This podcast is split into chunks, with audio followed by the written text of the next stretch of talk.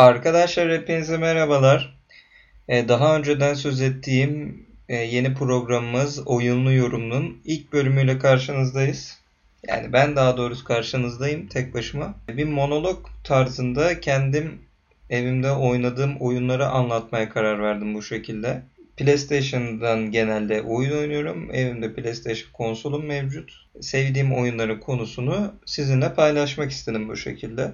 Öncelikle ilk oyunumuzu Days Gone seçtim. Geçtiğimiz aylarda PlayStation'a özel çıkan bu oyun zaman zaman çok eleştirilmişti oyun editörleri tarafından. Bu oyunu biraz ele almak istiyorum. Oyunun konusuyla başlayacak olursak Days Gone post apokaliptik bir dünyada geçen yani dünyayı zombiler sarmış bir salgından kurtulmuş Deacon St. John adlı karakterimizin başından geçenleri anlatıyor diyebilirim. Hikaye şöyle başlıyor. Spoiler vermeyeceğim bu arada hikayeyle ilgili. Bu salgının olduğu gün Deacon St. John adlı karakterimiz yanında kardeşi gibi gördüğü Boozer ve karısıyla kaçmaya çalışırken e, karısı bıçaklanıyor. Karısını yardım helikopterine götürüyorlar Boozer'la birlikte. Ama helikopter sadece iki kişiyi alabileceklerini söylüyor. Bizim Sencan karakterimiz de karısını helikoptere bindirerek arkadaşını bırakamayacağını söyleyerek Boozer'la kalıyor. Ve karısına ben seni daha sonra bulurum diyerek karısından ayrılıyor. Ve olaylar bu şekilde başlıyor.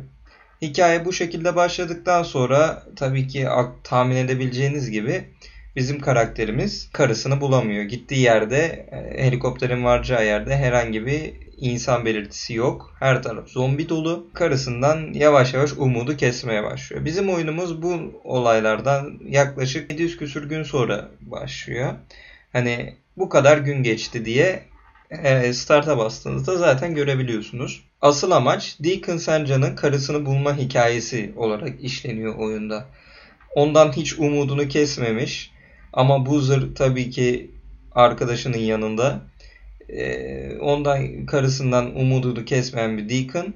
Her şey asıl bir main görevi karısını bulmak. Ona bir mezar yapmış. Ölmüş olsa da onunla dertlerini anlattığı bölümler var.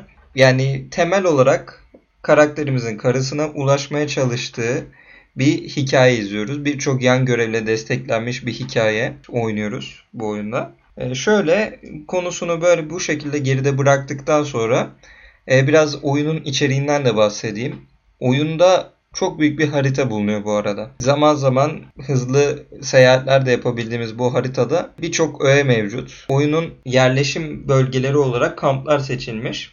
Yaklaşık 6 adet kampımız mevcut. Bu kamplardaki güvenimizi ve kredimizi arttırmaya çalışıyoruz diyeyim onlar için görevi yaparak. Herhangi bir kampa gittiğimizde bize bir görev veriyorlar. Biz bu görevi yaparsak kampa hem harcayabileceğimiz para o kampta sadece geçerli olan paramız artıyor. Hem de e, o kamp bize daha çok güven duyup, güven sağlayıp bize daha çok imkan sunmaya başlıyorlar bu kampta. Bu kamplar zaman zaman oyunun içinde birden açılmıyor. Zaman zaman hikaye ilerledikçe açılıyor ve hikayenin gidişatına göre güzel bir şekilde eklenmiş. Yani absürt durmayan e, kamplar var. Yani hikayede bu nereden çıktı demiyorsunuz en azından. Bu şekilde bir ilerleme sağlıyoruz oyunda. Yan görevleri, yan görevleri ana hikayenin içine yedirerek güzel, eğlenceli bir şey çıkarmışlar oyunda. Zombiler var e, elimizde. Zombi türleri var. Güçlüsü var, hızlısı var, normali var. Veletler var. Velet denilen küçük zombiler var. E, bu şekilde zombi türlerini de ele aldıktan sonra oyunun beni heyecanlandıran şöyle bir özelliği var aslında. Oyunda zombi sürüleri var. Sürü. Yani biz pek bu rastladığımız bir şey değil oyunlarda. Oyun biraz daha aksiyona yatkın oluyor bu sayede zombi sürülerini görünce. Yaklaşık 200 tane zombinin birden üstünüze umarsızca koştuğunu düşünürseniz değişik bir atmosfer olabiliyor. Yani bir korkuyorsunuz. Ben oyunda yani abartmayayım 5-6. saatimde daha bu zombi sürülerine saldırmaya korkuyordum. Hani ne yapsam ne etsem diye oyun ilerledikçe bunları daha çok bombalarla patlatabileceğiniz, yok edebileceğiniz göz önüne çarpıyor. Yoksa silahlı olacak iş değil çünkü bunların olayları. Oyunda zombilerden başka düşman karakterimiz olarak Last of Us'ta da biz bunu rastlamıştık. Bu e, Last of Us'a biraz tema olarak benzeyen bu oyunda bunda da rastlıyoruz. Haydutlar var. Haydutlar insanlardan, afetzedelerden mallarını çalıp onları e, kaçırıyorlar, öldürüyorlar, bu gibi zararda bulunuyorlar. Ya da Reapers denilen bir çete var. Yani nasıl diyeyim size? Bir dini tarikat gibi bir şey bunlar. Kendilerini zombilere benzetmek isteyip insanlardan nefret eden, aklı başında uyuşturucu kullanan insanlar. Yani aklı başında dediğim zombi değiller. Uyuşturucu kullanıyorlar ama böyle bir kafaları uçuk gidik. E, bu şekilde hem de bunlarla mücadele ediyoruz. Bu kamplardan aldığımız görevler işte mesela diyor ki biri bizim bu adamımız kaçırıldı. Reapers kampında. E, Reapers'ları gidiyorsun, patates ediyorsun. Arkadaşı, adamını getiriyorsun. Kampa güvenin artıyor. Bu şekilde biraz işliyor olay. Bu şekilde eğlenceli aksiyona dayalı bir oyun sergiliyor Days Gone. Oyunun hikayesine biraz ele aldık ama hani beklentiniz ne yönde olmalı diye bir ifadede bulunursam oyunun hikayesi pek derin değil. Hani o ma diye şaşıracağınız bir iki bölüm rastlayabilirsiniz ama hani bir derinlik yok. Sonuçta belli bir hani karımızın peşindeyiz. Olabilecekleri öngördüğümüz bir hikaye var ama yaptığımız değişik zaman zaman değişik aksiyonlar beni çok şaşırtmıştı. Yani bir ağzımı açık bırakan şeyler olmuştu. Ama bu e, oyundaki sürülerin etkisi de bunu geliştirdi tabii ki. E, Reapers kamplarından başka size anlatabileceğim. Oyundaki yani Last of Us'ta Last of Us sistemini geri aldığımızda e, bu haydutlar ve zombilerden ele aldığımız Last of Us'ı çıkarttığımızda oyunda motorumuz var. Ana eşyamız motorumuz motosikletimiz. Bu motosiklet yapısında ben Red Dead Redemption oyununa benzediğini düşünüyorum. Red Dead Redemption 2 oyununu bilenleriniz bilir. Karakterimizin atı vardı.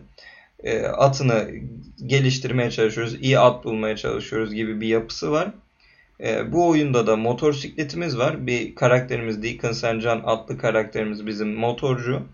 E, sağlam böyle motor çetesi, motor kulübü olan Boozer'la birlikte motor kulübü olan bir arkadaş. Motor sevdasından Deacon Sancan'ın motoru var haliyle. Bu motorunu geliştirmeye başlıyoruz. Bu kamplardan aldığımız kredilerle hem silah alabiliyoruz hem motoru geliştirmeye çalışıyoruz.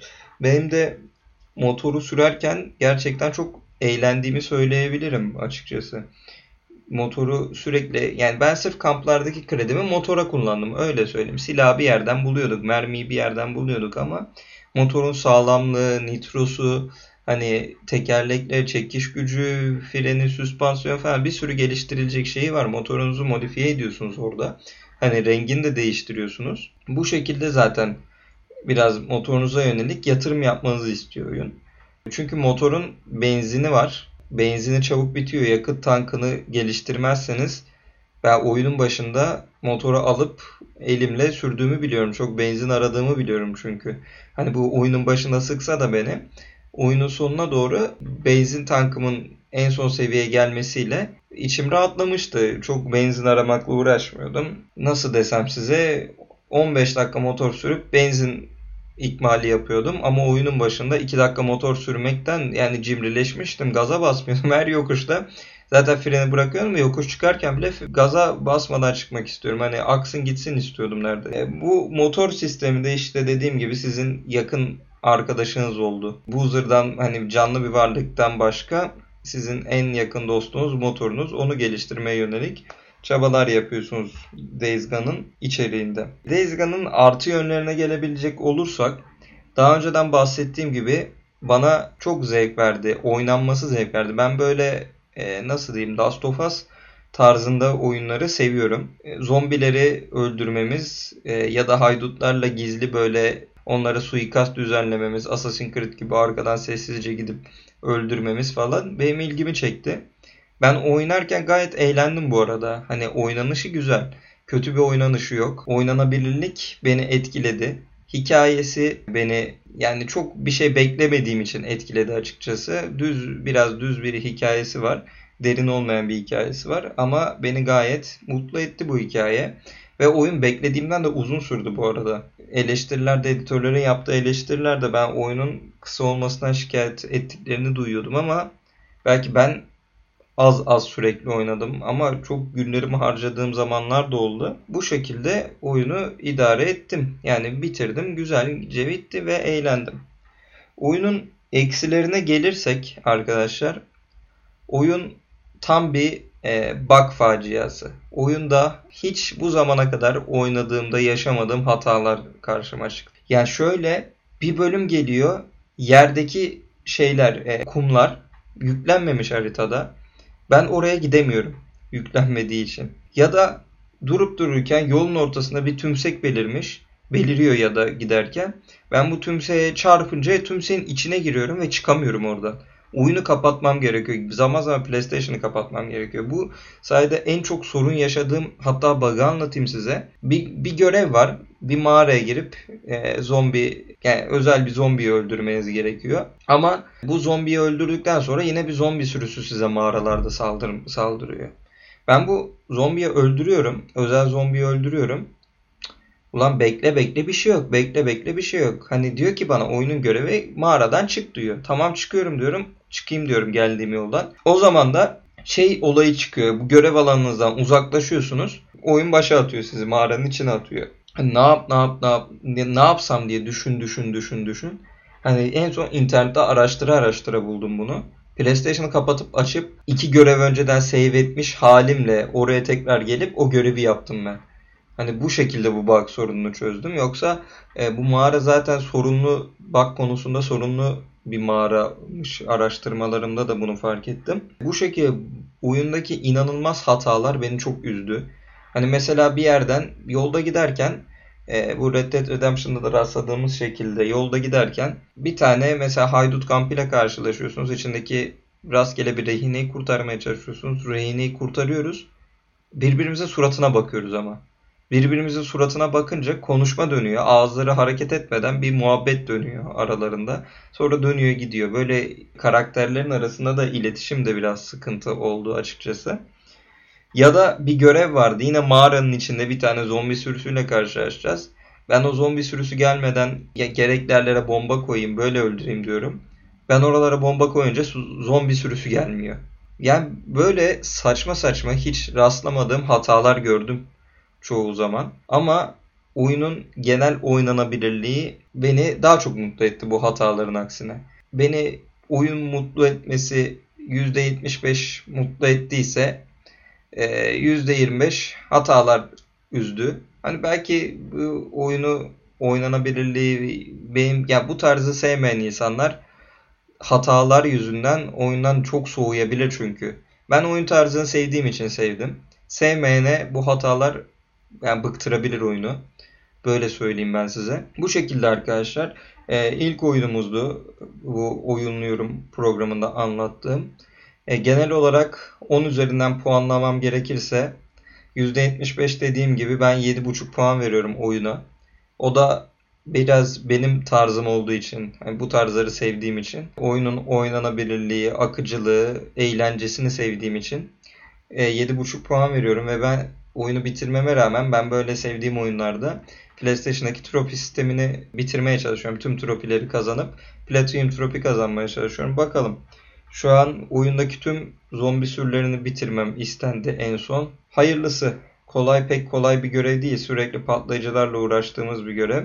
E, dileğine isteyene bu tropiler hakkında da bilgi veririm. Oyuna puanımız 10 üzerinden 7.5 tekrar tekrarlayalım. Kanalımızın yeni programı Oyunlu Yorumu dinlediğiniz için teşekkür ediyorum hepinize. Sağlıcakla kalın. Oyundan ayrılmayın.